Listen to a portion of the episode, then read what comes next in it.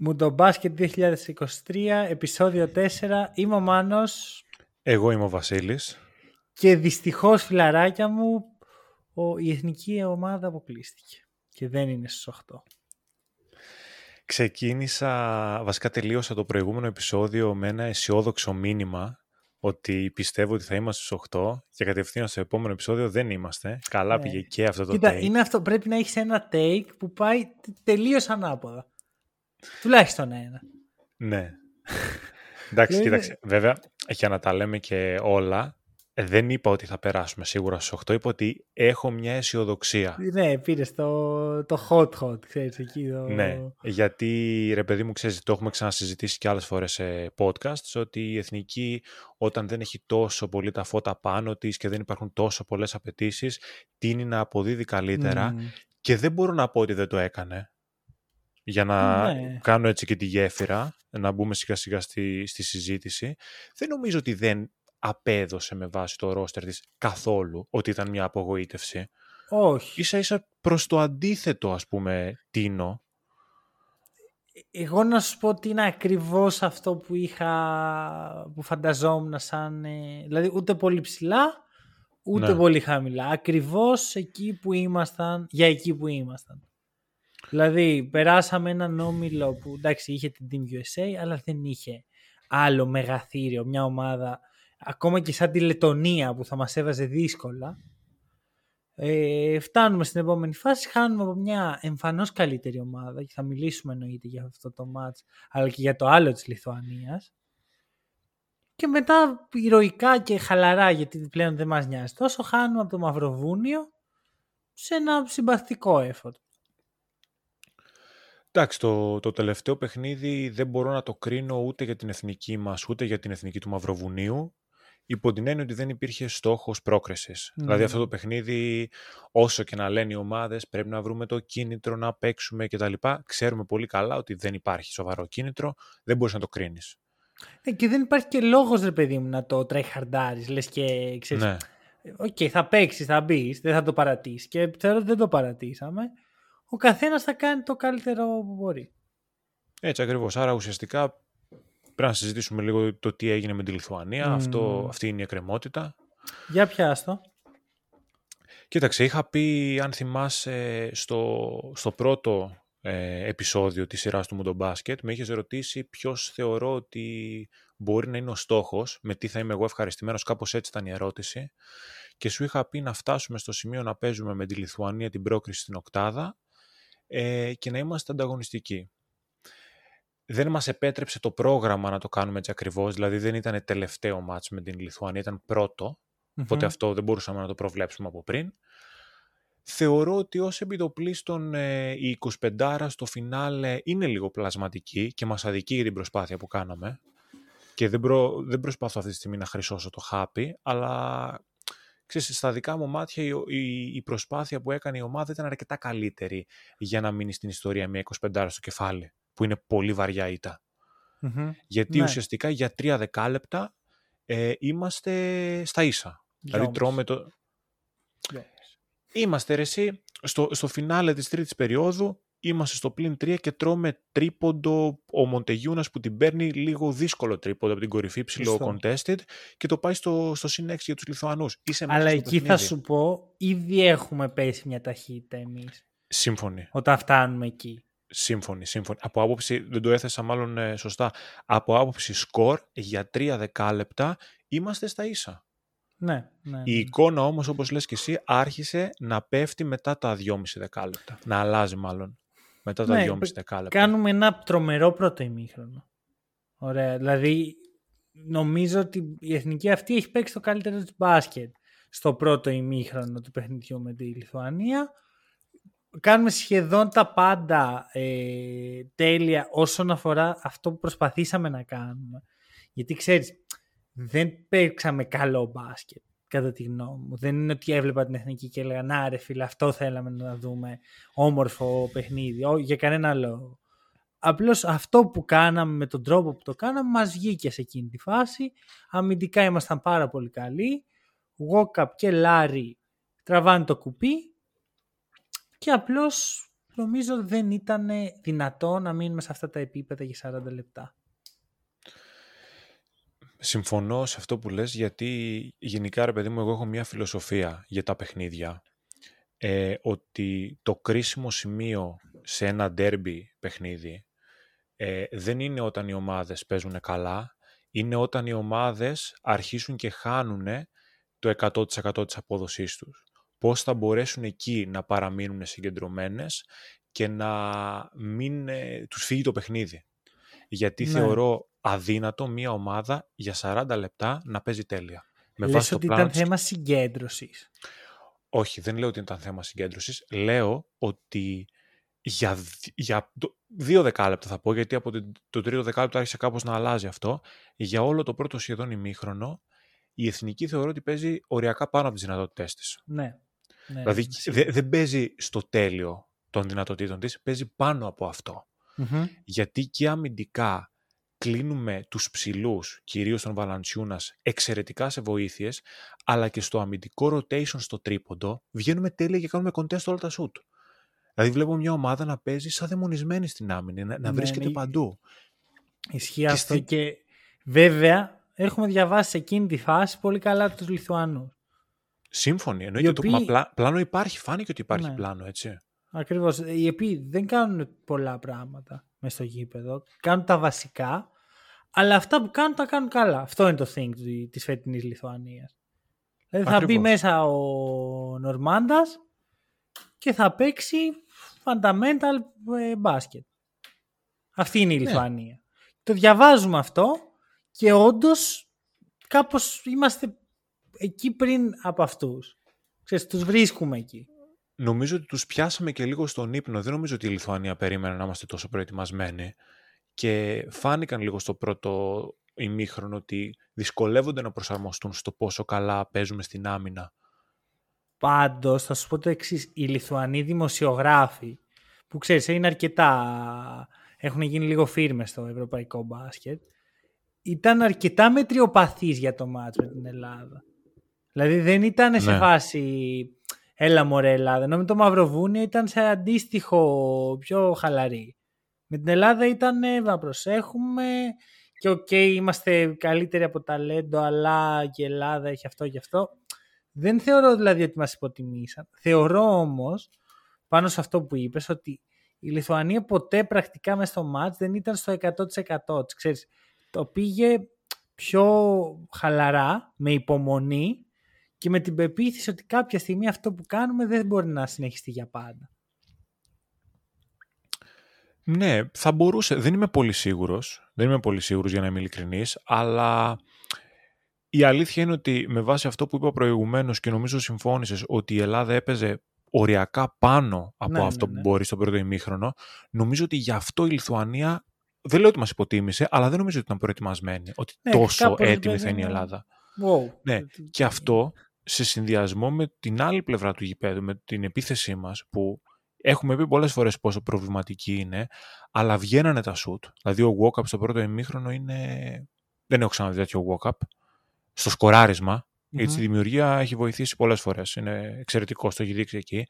Αλλά είμαστε στο σκοράρισμα πάρα πολύ καλά, επειδή μπαίνουν κάποια σουτ και όχι με τις καλύτερες προϋποθέσεις και όχι με την καλύτερη κυκλοφορία, αλλά όταν είσαι outsider χρειάζονται και αυτά.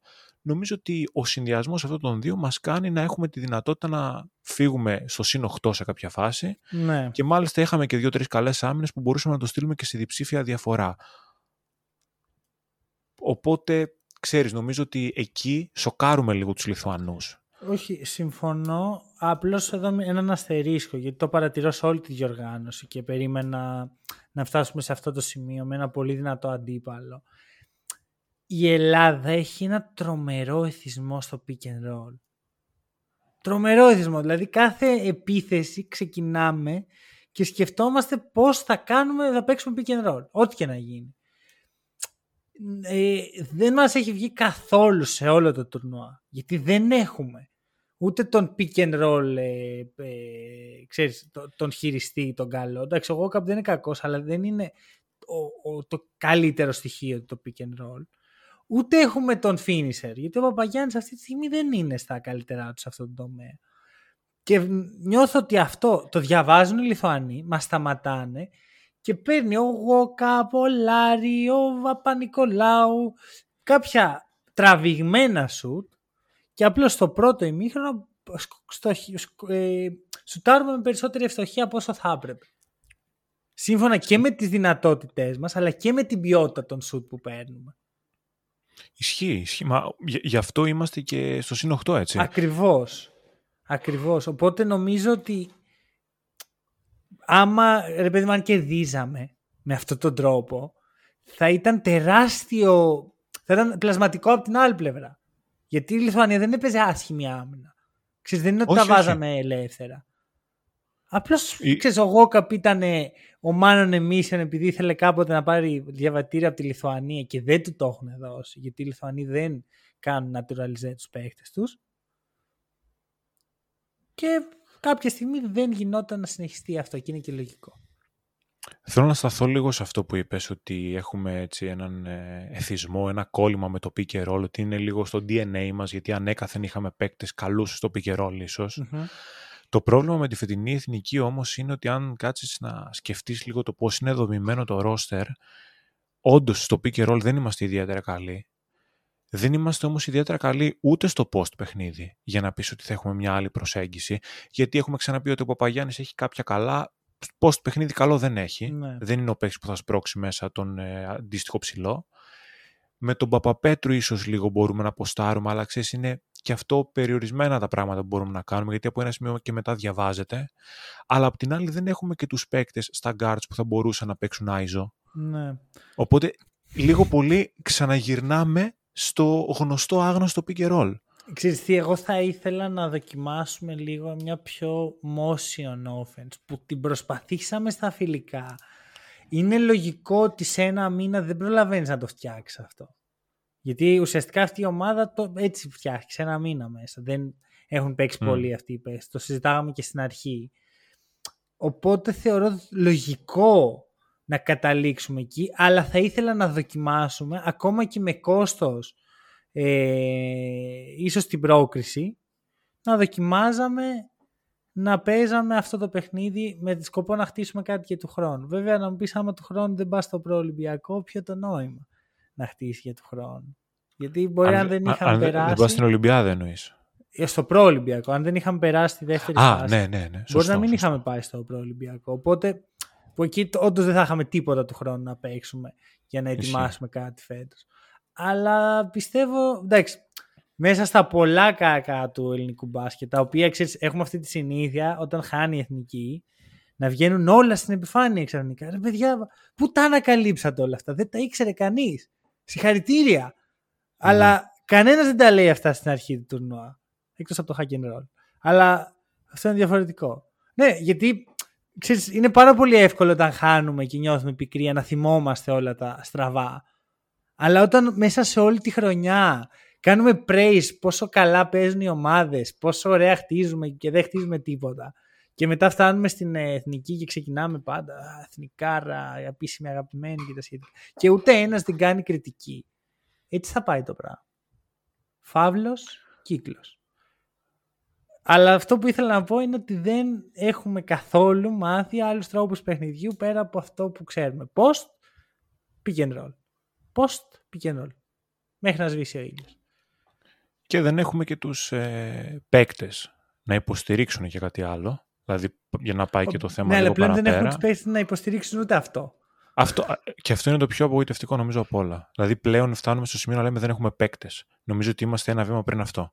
Δεν έχουμε παίκτες σαν ελληνικό μπάσκετ και ξέρεις, όσο δεν καταλάβουμε ότι άλλο τα κλαμπς, άλλο ο Ολυμπιακός και ο Παναθηναϊκός και η ΑΕΚ και οι ομάδες γενικότερα και άλλο η παραγωγική διαδικασία, άλλο η εθνική ομάδα, άλλο το ελληνικό μπάσκετ.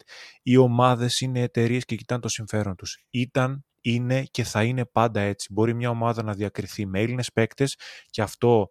θα βοηθήσει στο μέλλον και την εθνική, μπορεί να διακριθεί μόνο με ξένους παίκτες, έχει γίνει και θα ξαναγίνει και αυτό δεν σημαίνει ότι το ελληνικό μπάσκετ είναι ψηλά. Σημαίνει ότι η συγκεκριμένη ομάδα επέλεξε πάρα πολύ καλούς ξένους και οι άνθρωποι που εργάζονται γύρω από την ομάδα έκανε σωστά τη δουλειά της και μπράβο τους.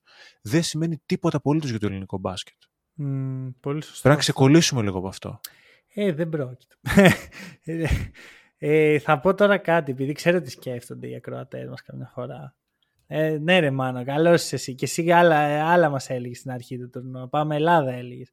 Ναι, γιατί υπάρχει επεισόδιο που έχουμε πει όλα αυτά τα πράγματα που διαβάζουμε τώρα, ένα χρόνο πριν, όταν ετοιμαζόμουν να πάω στο Βερολίνο. Οπότε πηγαίνετε, ακούστε αυτό αν δεν το έχετε ακούσει και μετά κεράστε ένα καφέ που ήξερα τι σκέφτεστε. Hack and Roll, buymeacoffee.com/hackandroll. Είτε, ξαναλέμε, συνέχισε σε παρακαλώ. Δεν ξέρω, έχεις κάτι άλλο για την εθνική? Έτσι όμορφα οργανικά, καφεδάκι. Καφεδάκι, φίλε. Κοίτα, να σου πω, αν όντως μάντεψα τι σκέφτονται, ένα καφεδάκι. Τουλάχιστον ένα. Τουλάχιστον ένα. Καλά, άμα μάντεψα όντως σκέφτονται, τουλάχιστον 10, αλλά οκ. Λοιπόν, το αφήνουμε εδώ. Αντίο στην Ελλάδα. Εντάξει, έκαναν ό,τι μπορούσαν τα παιδιά. Να συμπληρώσω, θέλω εδώ. Για ναι. Να μην, δεν ξέρω, σε περίπτωση που κάποιος το έχει παρεξηγήσει, αν και δεν νομίζω, γιατί νομίζω είναι πολύ ξεκάθαρα αυτά που λέμε, δεν έχουμε κάτι ούτε με την ομάδα ούτε με το staff, το προπονητικό. Ναι. Νομίζω ότι δώσαν πραγματικά το 100%. Αυτό που υποσχεθήκαν να κάνουν, το κάνανε. Παραπάνω. Και αν έχει, ξέρεις, καμιά φορά ακούγεται και από την πλευρά μας η κριτική, ίσως μεμονωμένα για κάποιους παίκτες, δεν έχει να κάνει ούτε με το ότι είναι αδιάφοροι, ούτε με το ότι δεν προσπαθούν. Είναι απλώς. Πιο πολύ κουβέντα να γίνεται, κάποια πράγματα που βλέπουμε, εντελώς υποκειμενικό είναι αυτό, και θεωρούμε ότι θα μπορούσαν να αλλάξουν και να βελτιωθούν. Αλλά κατά τα άλλα, εγώ προσωπικά είμαι πολύ ευχαριστημένος από την ομάδα. Ναι. Και χωρίς κριτική δεν πρόκειται το άθλημα να πάει 5 βήματα παραπέρα. Να το πούμε και έτσι. Να πω ότι μάλλον ο coach του έχει κάνει το τελευταίο του μάτς σαν προπονητής της εθνικής. Το έθιξες. Έπρεπε, sorry κιόλας. Έπρεπε, εντάξει, το είχα πει κιόλας κάποια στιγμή σε ένα από τα space που κάναμε, ότι δεν νομίζω ότι μετά το τουρνουά. Και ξέρεις, για μένα είναι ξεκάθαρο, αυτό θέλω να πω μόνο, ότι από τη στιγμή που στέλνεις έναν άνθρωπο με τέτοιες συνθήκες, γιατί εντάξει, συνθήκες με τις οποίες χτίστηκε η εθνική φέτος, ήταν αντίξιος οποιονδήποτε προπονητής, ο Πόποβιτς να ήταν προπονητής, δεν νομίζω ότι θα έκανε πολλά καλύτερα πράγματα. Δεν μπορείς να το ρίξεις τον Τούδη. Αν υπάρχει κάτι άλλο που σε κάνει να θες να διώξεις τον Τούδη, καλό είναι να υπάρχει και λίγη διαφάνεια και να μην κρυβόμαστε πίσω από τις λέξεις μας. Γιατί άμα διώξεις έναν προπονητή τέτοιου επίπεδου, επειδή η Ελλάδα δεν προκρίθηκε στους 8 σε αυτό το τουρνουά, εμένα δεν μου κάνει σαν δικαιολογία. Άρα πάλι τοξικότητα, εκεί καταλήγουμε. Εννοείται τοξικότητα, μόνο. Εθνικός δηλαδή, σπορ. Ποιον προπονητή θέλουμε στην τελική? Ποιον θα ήθελα εγώ? Όχι, γενικά. Ρητορική ερώτηση. Δηλαδή, ο Μίσας και ο Σκουρτόπουλος δεν μας κάνανε γιατί οι περγαμηνές τους ήταν πολύ χαμηλού επίπεδου για το ρόστερ που είχαν να κοουτσάρουν κτλ. Ο Κατσικάρης παλιότερα δεν μας έκανε γιατί καλός είναι για μικρομεσαίες ομάδες της Ισπανίας κτλ. Να τις κάνει να φαίνονται ότι κάνουν overperforming και ούτω καθεξής, αλλά για πλήρης ρόστερ και χαρακτήρες και προσωπικότητες δεν ήταν καλός. Ο Ιτούδης τώρα δεν είναι καλός γιατί κλίκες, γιατί βρίζεις στα σέρβικα, γιατί δεν ξέρω και εγώ τι. Αύριο μεθαύριο, αν έρθει ο Μπαρτζόκας, θα υπάρχει κάτι για τον Μπαρτζόκα. Αν έρθει ο Σπανούλης, θα υπάρχει κάτι για τον Σπανούλη. Ναι, δεν ξέρω. Με κούρασε αυτό. Προσφέρομαι. Για τη θέση. Έχεις δει το Τεντ Λάσο? Φαντάζομαι το έχεις δει. Ναι, το έχω. Ωραία, δει. Εγώ. Όποιος έχει δει Τεντ Λάσο ξέρει. Έτσι θα είμαι κι εγώ.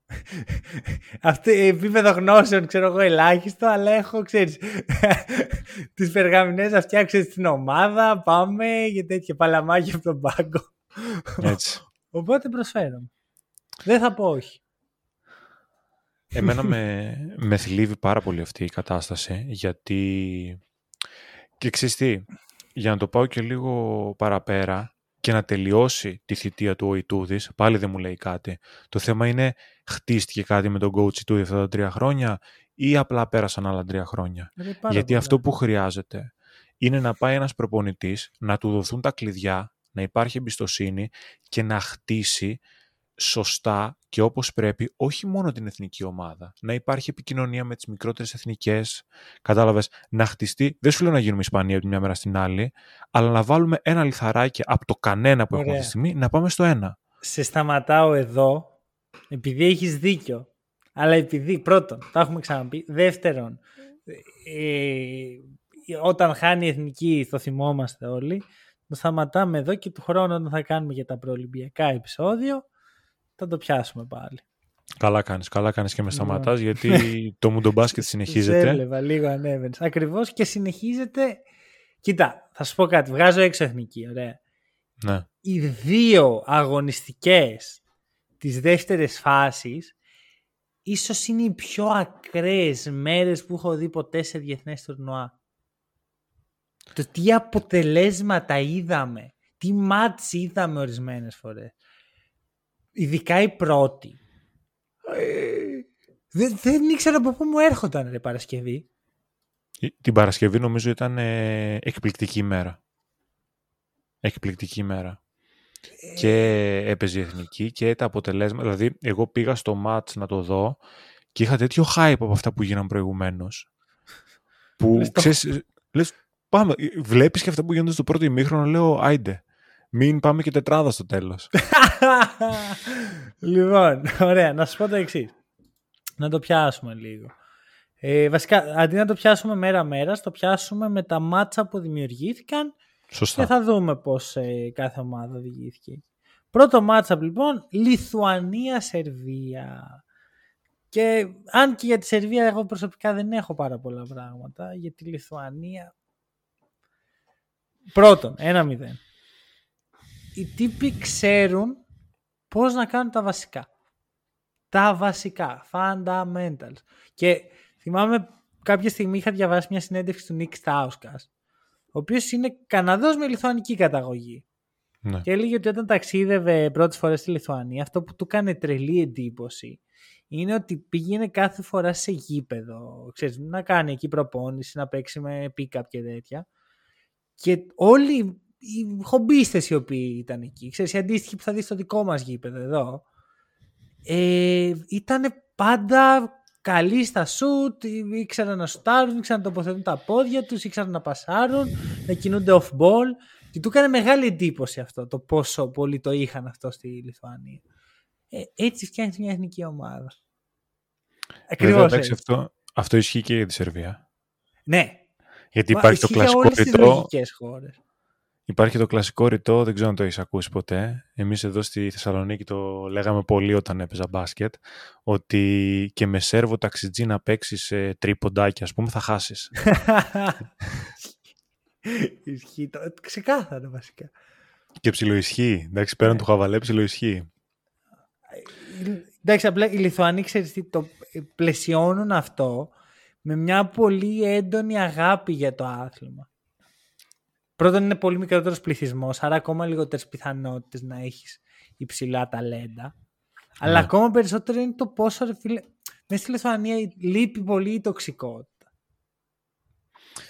Δεν έχω τόσο μεγάλη άποψη για να το επιβεβαιώσω αυτό που λες. Απλά όντως φαίνεται ότι υπάρχει ένας ρομαντισμός από το πόσο ο κόσμος ακολουθεί την ομάδα, που είναι πολλής, είναι πάρα πολλής. Από το πώς οι ίδιοι οι παίκτες προσεγγίζουν το άθλημα ακόμα και στις χαμηλότερες, ας πούμε, κατηγορίες και όχι μόνο στο υψηλότερο επίπεδο. Νομίζω ότι υπάρχει έτσι περισσότερος ρομαντισμός. Δεν ξέρω αν υπάρχει λιγότερη τοξικότητα. Ίσως ναι, δεν ξέρω. Αλλά το ότι ο μου αρέσει αυτό που βλέπω. Ο προπονητής της ομάδας εθνικής είναι ο προπονητής της Άλγηρης. Ο βοηθός είναι ο προπονητής της Λιέτβους Ρήτας.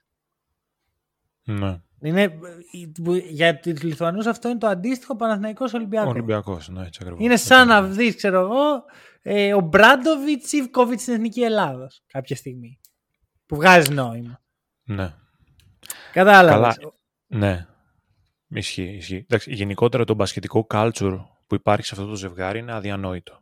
Και από τις δύο πλευρές. Ναι. Και ανέβασες, αν δεν κάνω λάθος, σήμερα στο Hack and Roll στη σελίδα στο Twitter. Κάνε και shout-out αν θέλεις μετά για το ποιος σε προμήθευσε με αυτά τα στατιστικά. Θα σου πω, να το πω πολύ γρήγορα, τα διαγράμματα αυτά που ανεβάζουμε στη σελίδα τα φτιάχνει ο Φίλιππος και τα στατιστικά τα έχει φτιάξει δεν θυμάμαι το όνομά του τώρα, είναι η σελίδα Hackestat που έχει advanced stats για ευρωπαϊκές διοργανώσεις και τώρα και για το παγκόσμιο. Ωραία, ωραία. Για να παίρνει και ο καθένας τη μερίδα του λέοντος που του αναλογεί. Έτσι. Η Σερβία και η Λιθουανία έχουν τα δύο καλύτερα net rating. Νομίζω πρώτη είναι η Σερβία και δεύτερη είναι η Λιθουανία. Με ό,τι αυτό μπορεί να σημαίνει. Δεν σημαίνει κάτι για το μικρό δείγμα των παιχνιδιών που υπάρχει. Ειδικά από πλευρά Σερβίας που ουσιαστικά έπαιξε ένα must-win παιχνίδι. Ναι. Με την Ιταλία. Must-win. Για να μην μπλέξει. Ουσιαστικά δεν ήταν do or die για αυτούς. Και δεν τα πήγε και πολύ καλά. Αλλά σίγουρα δεν μπορείς να τους ξεγράψεις. Αλλά στα μάτια μου αυτή τη στιγμή η Λιθουανία έχει ένα μικρό προβάδισμα λόγω της εικόνας της. Ωραία. Να σου κάνω εγώ τώρα μια ερώτηση. Μου λες αυτό. Συμφωνούμε ότι η Σερβία έχει περισσότερο ταλέντο, έτσι. 100%. Ωραία.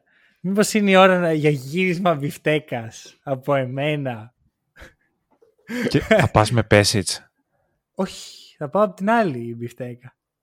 Α, με Μαξβεϊτής. Δε. Ρε φίλε, εντάξει, κάτσε, μισό λεπτάκι, θα σου πω κάτι. Μαξβίτης πέρσι κάνει μια τραγική διοργάνωση με τη Λιθουανία. Ωραία, ξεκάθαρα. Αλλά έχει ένα βαρύδι στην πλάτη. Το δίδυμο Σαμπών της Βαλαντσιούνας που όπως και να το βάλεις στο παρκέ, δεν δούλεψε. Πάει στην Ζάλγκιρις, κάνει μεγάλο underperform φέτος σαν ομάδα. Λέω εντάξει, δεν ψαρώνω. Πλέον είναι από τους ελάχιστους ανθρώπους στην ιστορία των πάγκων που έχουν κερδίσει την Team USA. Δεν μπορώ να τον... Εντάξει, δεν σου λέω ότι είναι ο καλύτερος προπονητής στην Ευρώπη. Σου λέω όμως ότι για να βγάλει το καλύτερο δυνατό από μια τέτοια ομάδα, και λιθουανική αλλά και με λιγότερο ταλέντο από αυτό που παίζει, είναι καλός. Αυτό θα πω μόνο. Καλός φαίνεται ότι είναι, ναι, εντάξει.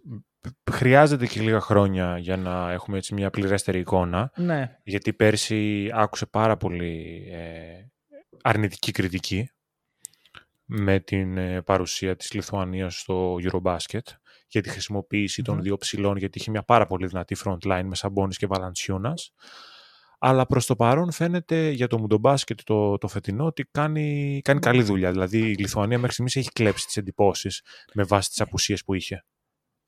Και οπότε σίγουρα καλά, σε ένα μάτς το οποίο, εντάξει, γνωμούλα μου είναι λίγο σενάριο Miami Heat Boston Celtics που μπαίνουν όλα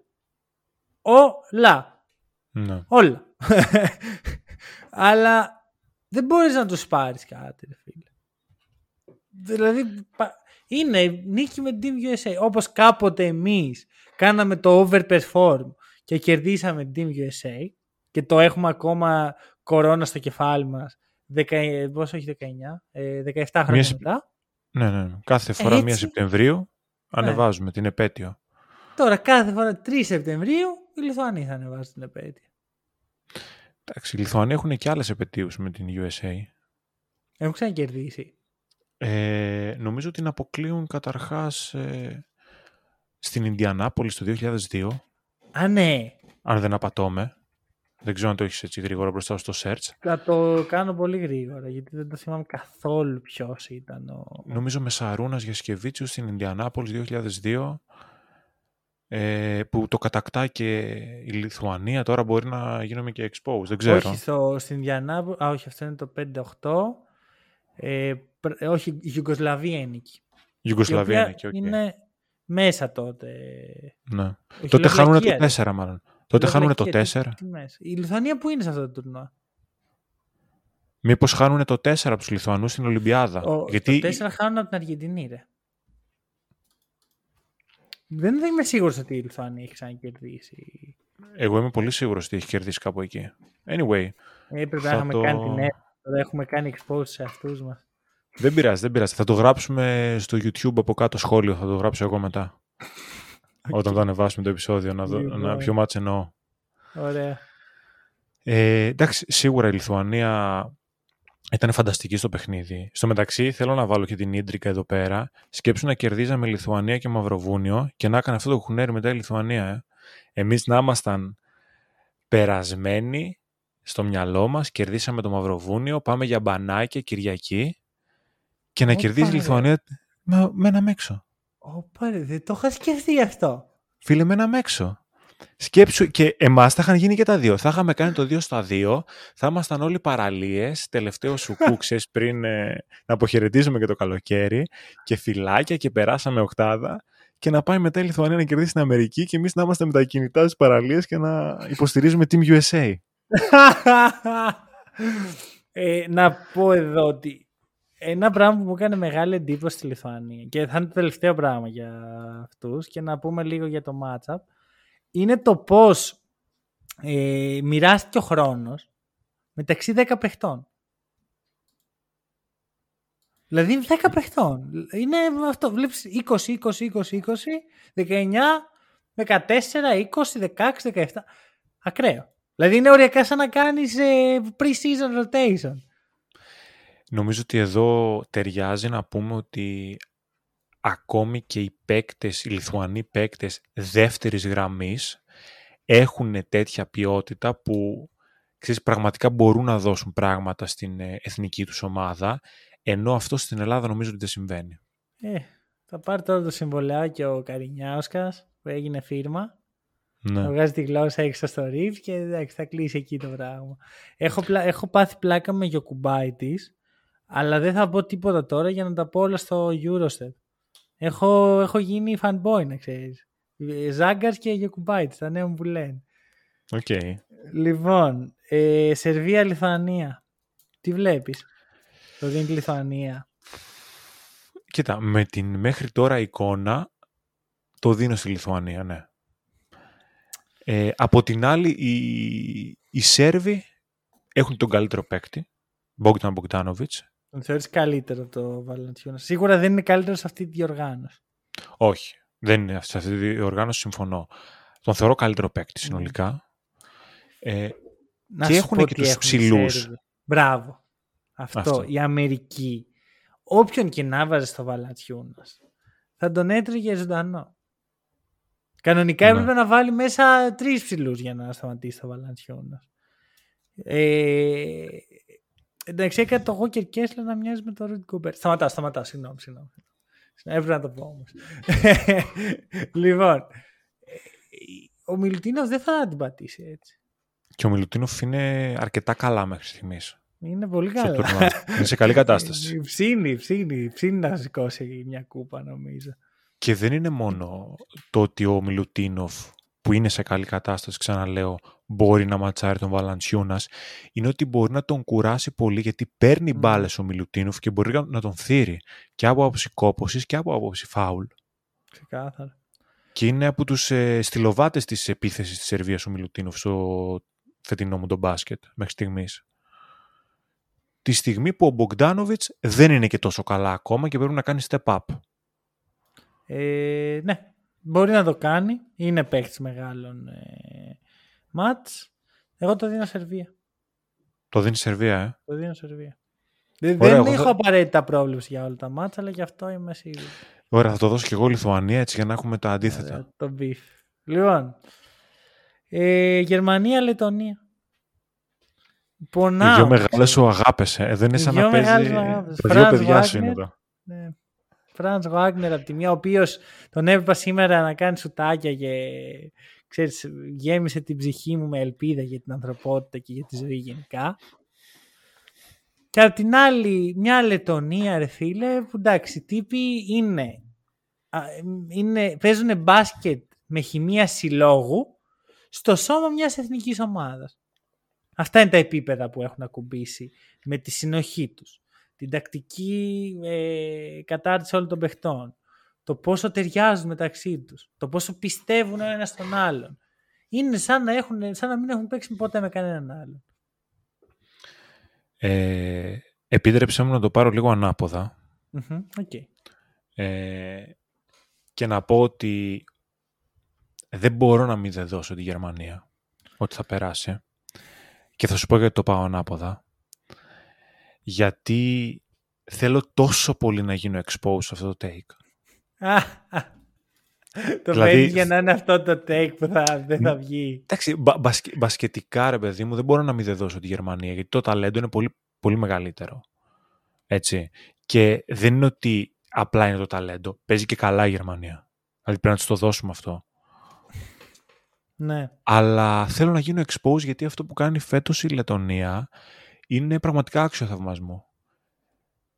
Την είχαν ξεγραμμένη νομίζω και οι ίδιοι οι Λετονοί, έτσι. Όχι οι παίκτες, ενώ ίσως τα media δεν υπήρχε κανένα hype. Όλοι την είχαμε ξεγραμμένη τη Λετονία. Και λέγαμε σημαίνει... what if αν ήταν ο Μπορζίνκι, ναι. Αν ήταν ο ένας, αν ήταν ο...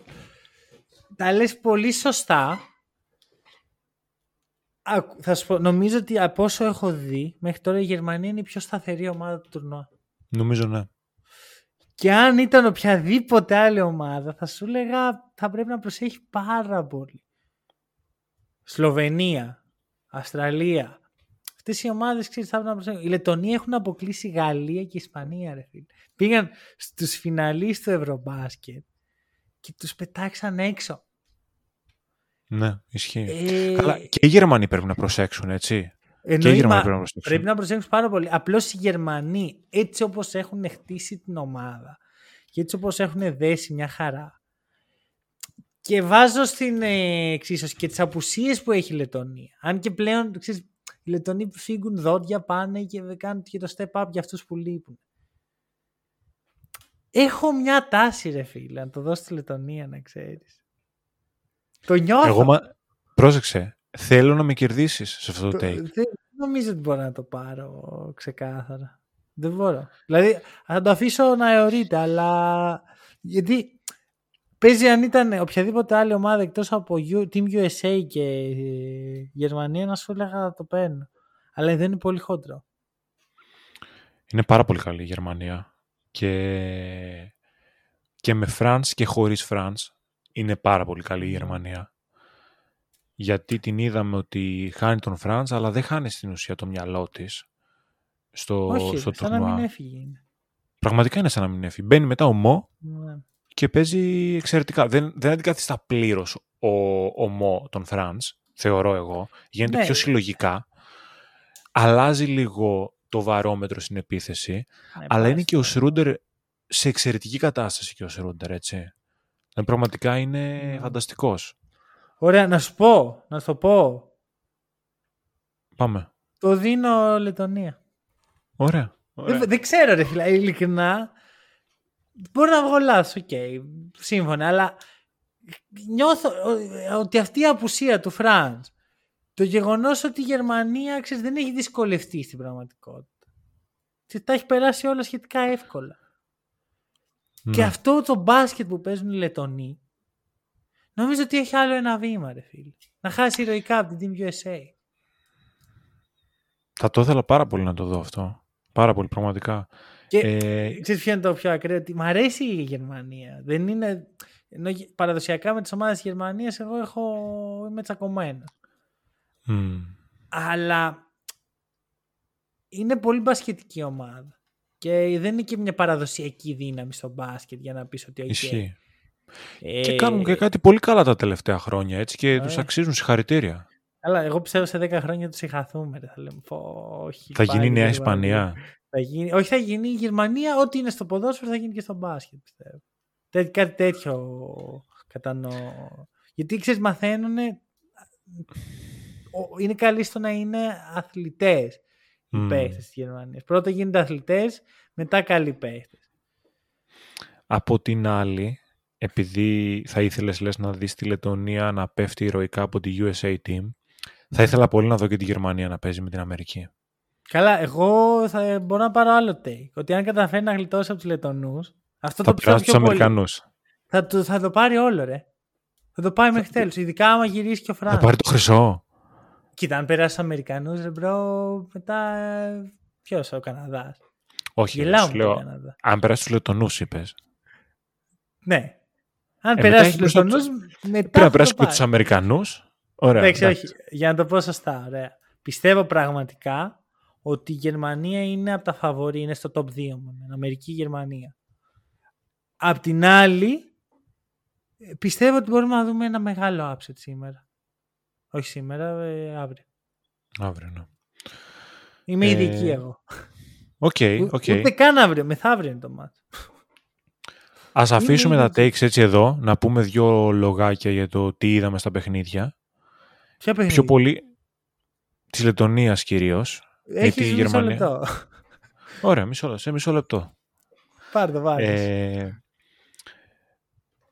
με τους Ισπανούς, εντάξει, νομίζω ότι τους πιάσαν στον ύπνο.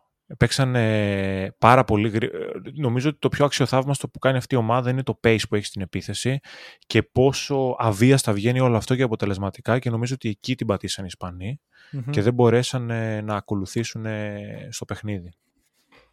Και συγχρόνως οι Λετονοί έχουν σε αυτή τη διοργάνωση έχουν τον τρόπο να κλείνουν τα μάτς. Δηλαδή άμα είσαι κοντά με τους Λετονούς στο τέλος έχεις θέμα.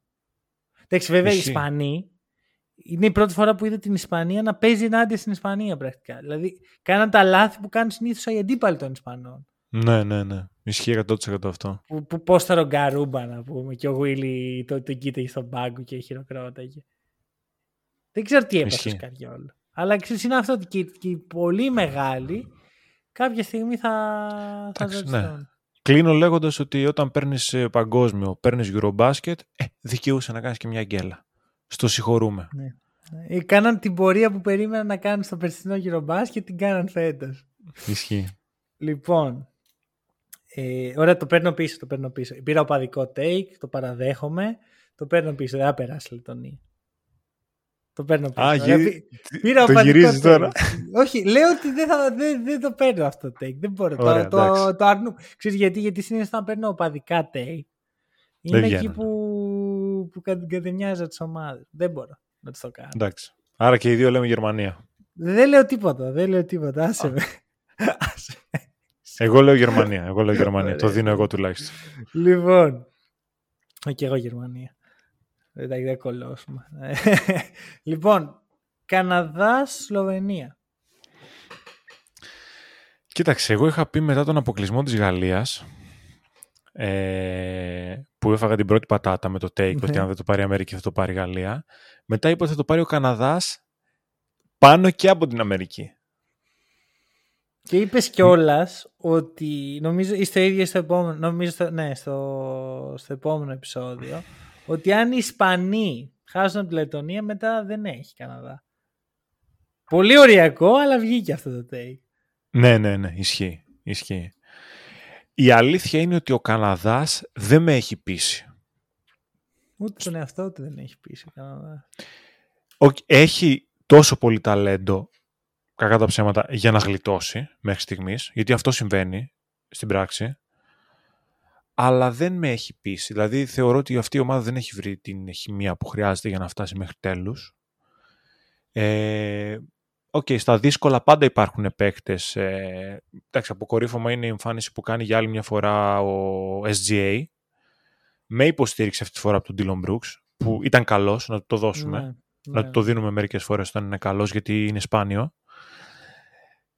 Αλλά... το σίγουρο είναι ότι αν δεν διορθώσει κάποια πράγματα στον τρόπο παιχνιδιού της, θα δυσκολευτεί πάρα πολύ να φτάσει μέχρι το τέλος. Και δεν νομίζω ότι θα το καταφέρει. Άρα παίρνεις αντίστροφο take. Εντάξει, δεν θέλω να κάνω τώρα κολοτούμπα πριν γίνει ο αποκλεισμός. Θα γίνω exposed, αλλά σου λέω ότι βλέπω μέχρι στιγμής, έτσι. Ωραία, να σου πω τι σκέφτομαι. Ωραία. Εκείνο το μάτς με τη Βραζιλία, ρε φίλε, που το συζητάγαμε εκεί στο Space και είχα τρελαθεί, μου έχει κάτι στο λαιμό. Δηλαδή, ήταν που εγώ ξέρεις, είναι αυτό που είχα πει την προηγούμενη φορά. Ο Καναδάς είναι το νέο και αριστερό πράγμα. Αρέσει σε όλους επειδή ξέρεις, δεν τους περιμένεις, είναι καινούργια ομάδα, καινούργιοι παίχτες και τα σχετικά. Δεν με έχει πείσει ακόμα. Όταν με τη Βραζιλία είναι εκεί ο RG Barrett και ο Νικέιλ Αλεξάνδερ Walker και κάνουν διαγωνισμό απατεωνιάς. Και ο ένας έχει 1 στα 8 τρίποντα και όλος έχει 0 στα 4 δίποντα και 1 στα 8 σουτ. Θέλω να βάλω τα κλάματα. Νομίζω ότι σε αυτούς τους παίκτες θα στηριχτώ. Νομίζω ότι ο μοναδικός που έχει καταλάβει τι σημαίνει το συγκεκριμένο τουρνουά είναι ο SGA. Δεν είναι θέμα, όχι, δεν είναι το τουρνουά. Α, και στο NBA αυτά κάνουν αυτοί. Διαγωνισμό απατεωνιάς κάνουν. Βάλε μέσα και το Ντίλον. Εννοείται που έκανε ένα καλό μάτς και όλοι ξαφνικά. Πώς έκανε έτσι shift the energy ο Ντίλον γύρω. Εντάξει, είναι το recency bias συνέχεια από τον κόσμο, ότι πρέπει να δούμε τον Καναδά σαν σύνολο, και το σίγουρο είναι ότι ο Καναδάς μέχρι στιγμής προβληματίζει. Ακόμα και να κέρδιζε τη Βραζιλία με 2 πόντους στο τέλος, δεν θα έπρεπε να μείνουμε στο ότι κέρδιζε τη Βραζιλία και είναι αίτητος μέχρι σήμερα. Είναι πρόβλημα το πώς παίζει, το ότι δεν υπάρχει καμία χημεία. Νομίζω είναι από τις πιο μη δεμένες ομάδες. Προφανώς. Δεν έχει αγωνιστική ταυτότητα. Καμία. Δεν κάνει κάτι ο Καναδάς στο γήπεδο. Δεν ξέρω τι κάνει. Και εγώ εκπλήσωμαι που έχασε από την Ισπανία προχθές. Γιατί έτσι πως πήγαινε το μάτς, πίστευα ότι θα χάσει. Συγγνώμη, που δεν έχασε. Πίστευα ότι θα χάσει έτσι πως πήγαινε το μάτς. Ειδικά όταν η Ισπανία έκαναν το 79-71, αν δεν κάνω λάθος, συν 8, μπορεί να πήγε συν 10. Πίστευα ότι θα καταρρεύσει και ο Καναδάς. Απλά οι Ισπανοί έχουν ένα τουρνουά στο τόσο για να κάνουν balance όλα τα υπόλοιπα. Ναι. Που ξέρεις, τους πάνε όλα στραβά, όπως αυτό. Ισχύει. Ο Ρούμπιο πήγε σπίτι του. Ο Λορέντζο είπε όχι. Μετά πάνε με τη Λετονία, ξέρω εγώ, κατραπακιά. Πάνε με τον Καναδά. Το είχαν το μάτσο. Μόνοι τους το χάσαν. Αμένα αυτή είναι η γνώμη. Πραγματικά είδα μια ομάδα. Αυτό ήθελα να πω. Ακόμα και έτσι ήταν μια τρίχα μακριά. Ωραία, και θα σου πω τώρα. Hot take ίσως. Βασικά είναι λίγο hot take, ναι. Δεν νομίζω ότι θα περάσει στη Σλοβενία ο Καναδάς. Άρα πας με Λούκα. Ρε φίλε, άκουσε με. Ωραία. Αρχικά ο Λούκα πάλι με έστειλε για ψάρεμα. Όταν απέκλεισε την ομάδα που εγώ έλεγα πάει για μετάλλιο, για η Αυστραλία, για τέτοια.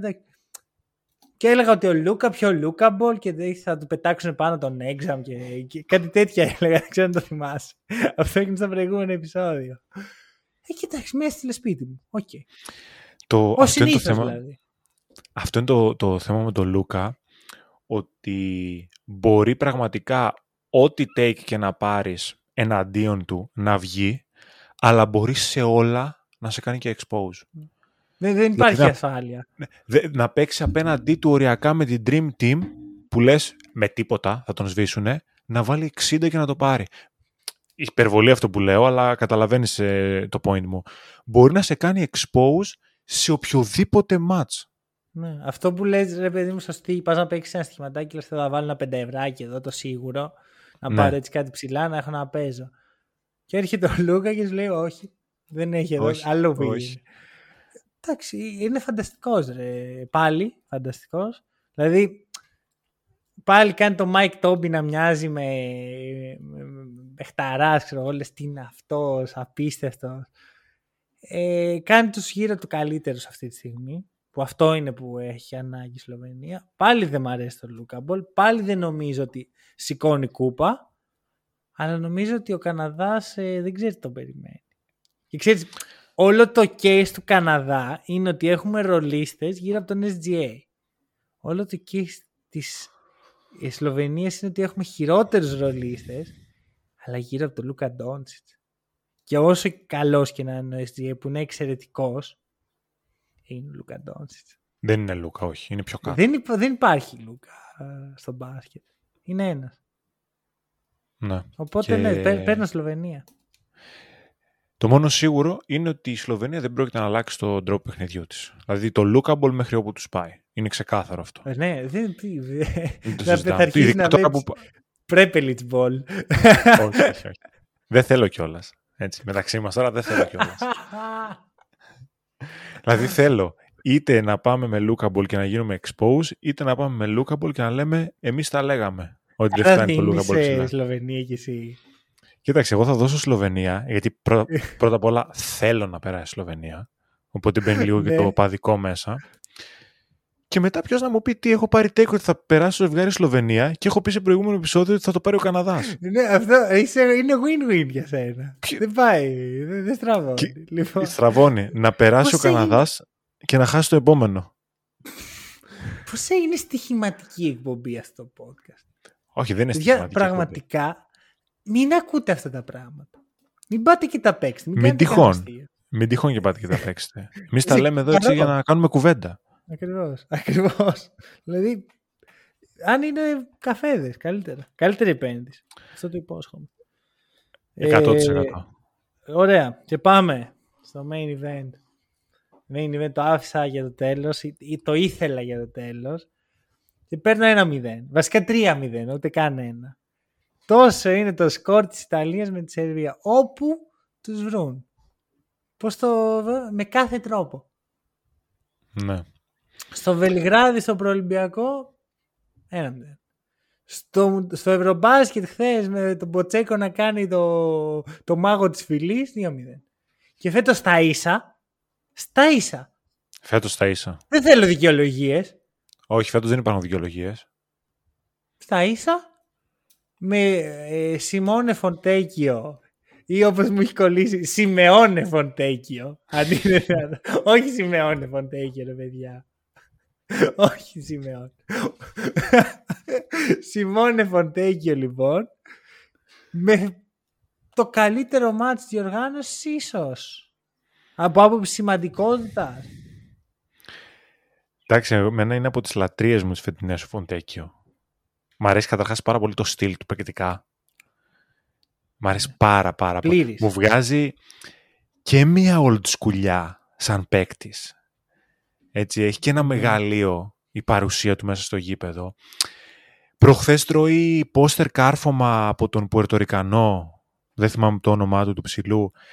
Γουστάρω τρελά όμως που χώνεται στη φάση και πάει στα ίσα να τον κόψει. Ναι. Ναι. Μ' αρέσει πάρα πολύ αυτός σε ένα παίκτη. Όλο αυτό που περιγράφεις είναι το ποτσέκο effect. Γιατί ναι. Να σου θυμίσω, ο Φοντέκιο κλείνει στους τζαζ. Όταν κλείνει παίχτης στο NBA, έχει μια 90% πιθανότητα να μην πάει στο τουρνουά. Κατεβαίνει στο τουρνουά στο Eurobasket και κάνει εκεί το step up. Δεν το έκανε στο NBA. Δεν πήγε στο NBA για να κάνει το step up. Το έκανε στην Ιταλία πρώτα, έχοντας κλείσει το NBA. Πάει στο jazz, παίζει ελάχιστα. Βλακεία κατά με. Για να παίζει. Έπαιζε κάποια στιγμή ο Απατεώνας, ρε. Νικέιλ. Και τώρα κάνει ακόμα μεγαλύτερο step up. Για μένα είναι ποτσέκο effect. Φίλ. Τον έχει κάνει. Δεν ξέρω τι του λέει πριν το μάτς. Τον κάνει turbo. Νομίζω ότι μακάρι βέβαια να βγω ψεύτης, γιατί θέλω να τον δω να κάνει πράγματα και στο NBA. Αλλά νομίζω ότι σε λίγα χρόνια στην ερώτηση που μου έκανες πριν μερικά επεισόδια, ποιοι παίκτες μας μένουν στα FIBA τουρνουά και στις ομάδες τους ίσως δεν έχουν τόσο μεγάλη επίδραση, νομίζω το Φοντέκιο θα είναι ένας από αυτούς. Το ακούω βέβαια. Αν ο Φοντέκιο γυρίσει Ευρώπη και παίξει σε κάμια Ρεάλ, Μπαρτσελώνα, εκεί αλλάζει. Ελληνική ομάδα ακόμα. Εκεί μπορεί να είναι, ξέρεις, να μιλάμε για MVP, για τέτοια πράγματα. Ναι, σίγουρα. Το πιστεύω και εγώ αυτό. Μιλάω αν μείνει στο NBA, έτσι, disclaimer. Αν αυτό έχει ένα χρόνο συμβόλαιο, θα μείνει φέτος κατά πάσα πιθανότητα. Και μακάρι να, γιατί εντάξει, εγώ τον γουστάρω πάρα πολύ, ρε φίλε. Είναι δυνατός. Πάολο Μπανκέρο απέναντι στην Ιταλία, επίσης. Έχει ενδιαφέρον, εντάξει. Κοίτα. Δεν είναι το τρελό ενδιαφέρον, αλλά είναι ένα μικρό έτσι. Όταν είδα ότι πέρασε, ότι κερδίζει η Δομινικανή Δημοκρατία, χάνει από το Πουέρτο Ρίκο. Λέω, εδώ είμαστε. Θα κερδίσει η Αμερική τη Λιθουανία και θα πάει ευθεία στον τελικό Ιταλία, ρε. Πάει με τη Λιθουανία. Δεν είναι καν αφόβητρο η Λιθουανία. Θα πάει μετά με τη Γερμανία. Εντάξει, τρομερή Γερμανία, αλλά λέω όχι, ρε φίλε, ποτσέκο. Και λέω θα πάει τελικό, έχω ψηθεί, ρε. Και πάει και μου πέφτει στην Team USA. Επειδή ο Κουσμίτσκας τα βάζε από το σπίτι του.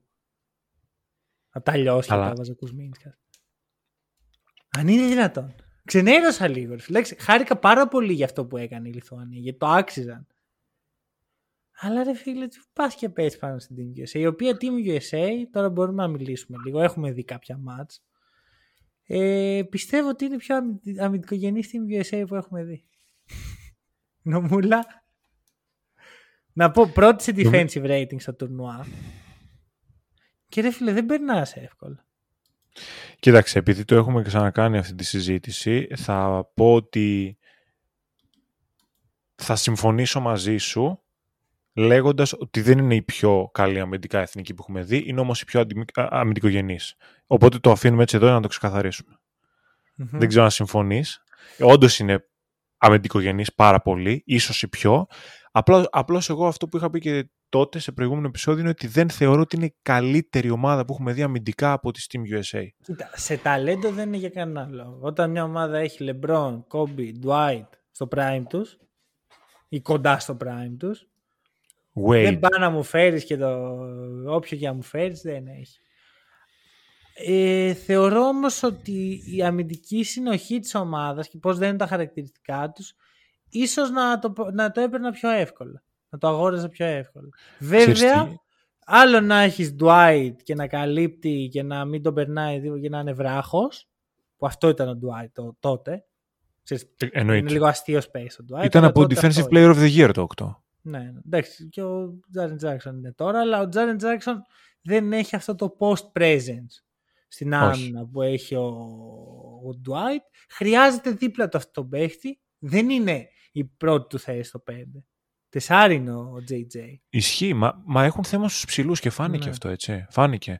Ναι, μεν βλέπουμε εμείς μια Λιθουανία να τα βάζει από παντού, αλλά το focus που ουσιαστικά γίνεται από την άμυνα για να αντιμετωπίσουν τον Μοντεγιούνας και τον Βαλαντσιούνας, που δεν εντυπωσιάζουν τα νούμερά τους, αλλά έχουν κάνει πολύ χαμαλοδουλειά, είναι που ξεκλειδώνει τους υπόλοιπους παίκτες να έχουν τη δυνατότητα να σουτάρουν με τόσο καλές προϋποθέσεις και να είναι εύστοχοι. Ναι. Και φαίνεται και λίγο η σημασία του στο FIBA basketball το να έχεις καλούς ψηλούς. Ναι. Εντάξει, εγώ πιστεύω και στο NBA υφίσταται αυτό. Αρχικά... NBA 5 MVP τα τελευταία. Γιάννης, Γιώκης, Embiid. Embiid χέτος, δεν ήταν spoiler για φέτος αυτό. Δεν ξαναπαίρνει Embiid με τίποτα. Βλέπεις αυτό πρώτα απ' όλα. Βλέπεις ότι οι ομάδες τον έχουν τον ψηλό. Ακόμα και οι Warriors Page που δεν είχαν, ρε παιδί μου, ένα elite ψηλό, είχαν το Looney. Rebound, άμυνα, όλα τα καλά στοιχεία. Οπότε δεν πιστεύω ότι δεν έχουν αξία υψηλή. Πιστεύω ότι απλώς έχουμε βρει τρόπους ο παλαιομοδίτικος ψηλός να τον τιμωρούμε πιο εύκολα.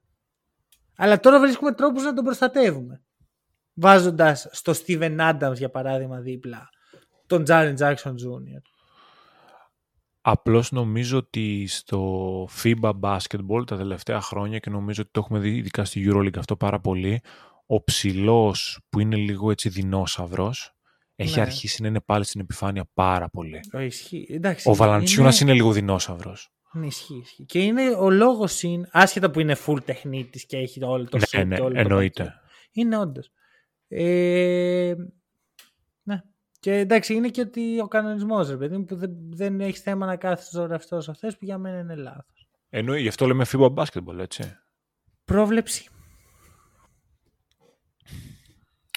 Κοίταξε.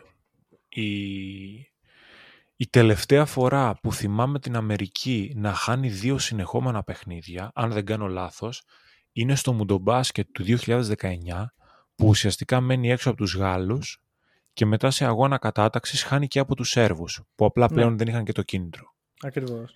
Σε αγώνες σημασίας δεν θυμάμαι ποτέ να το κάνει αυτό. Εντάξει, αλλά ούτε το μάτς με τη Λιθουανία το πρώτο ήταν τόσο σημαντικός. Είναι ακόμα μέσα και οι δύο. Απλά νομίζω ότι ήταν ένα χαστούκι τη στιγμή που έπρεπε. Αν υποθέσουμε, έτσι για να βάλω και λίγο την ίντρικα, ότι οι Αμερικανοί δεν διαλέξαν αντίπαλο. Γιατί έχει ακουστεί και ότι οι Αμερικανοί διαλέξαν αντίπαλο. Ναι, εγώ το σκεφτόμουν πάρα πολύ, να ξέρεις. Απλά δεν θέλω να πηγαίνω με αυτή τη λογική. Υποθέτουμε ότι δεν διαλέξαν αντίπαλο, ότι χάσανε στα ίσια από τη Λιθουανία. Θεωρώ ότι ήταν ένα πολύ δυνατό χαστούκι και θα είναι αρκετά λιγότερο αλαζόνες, αν μπορείς να πεις ότι αυτή η ομάδα είναι αλαζονική, γιατί δεν θεωρώ ότι είναι.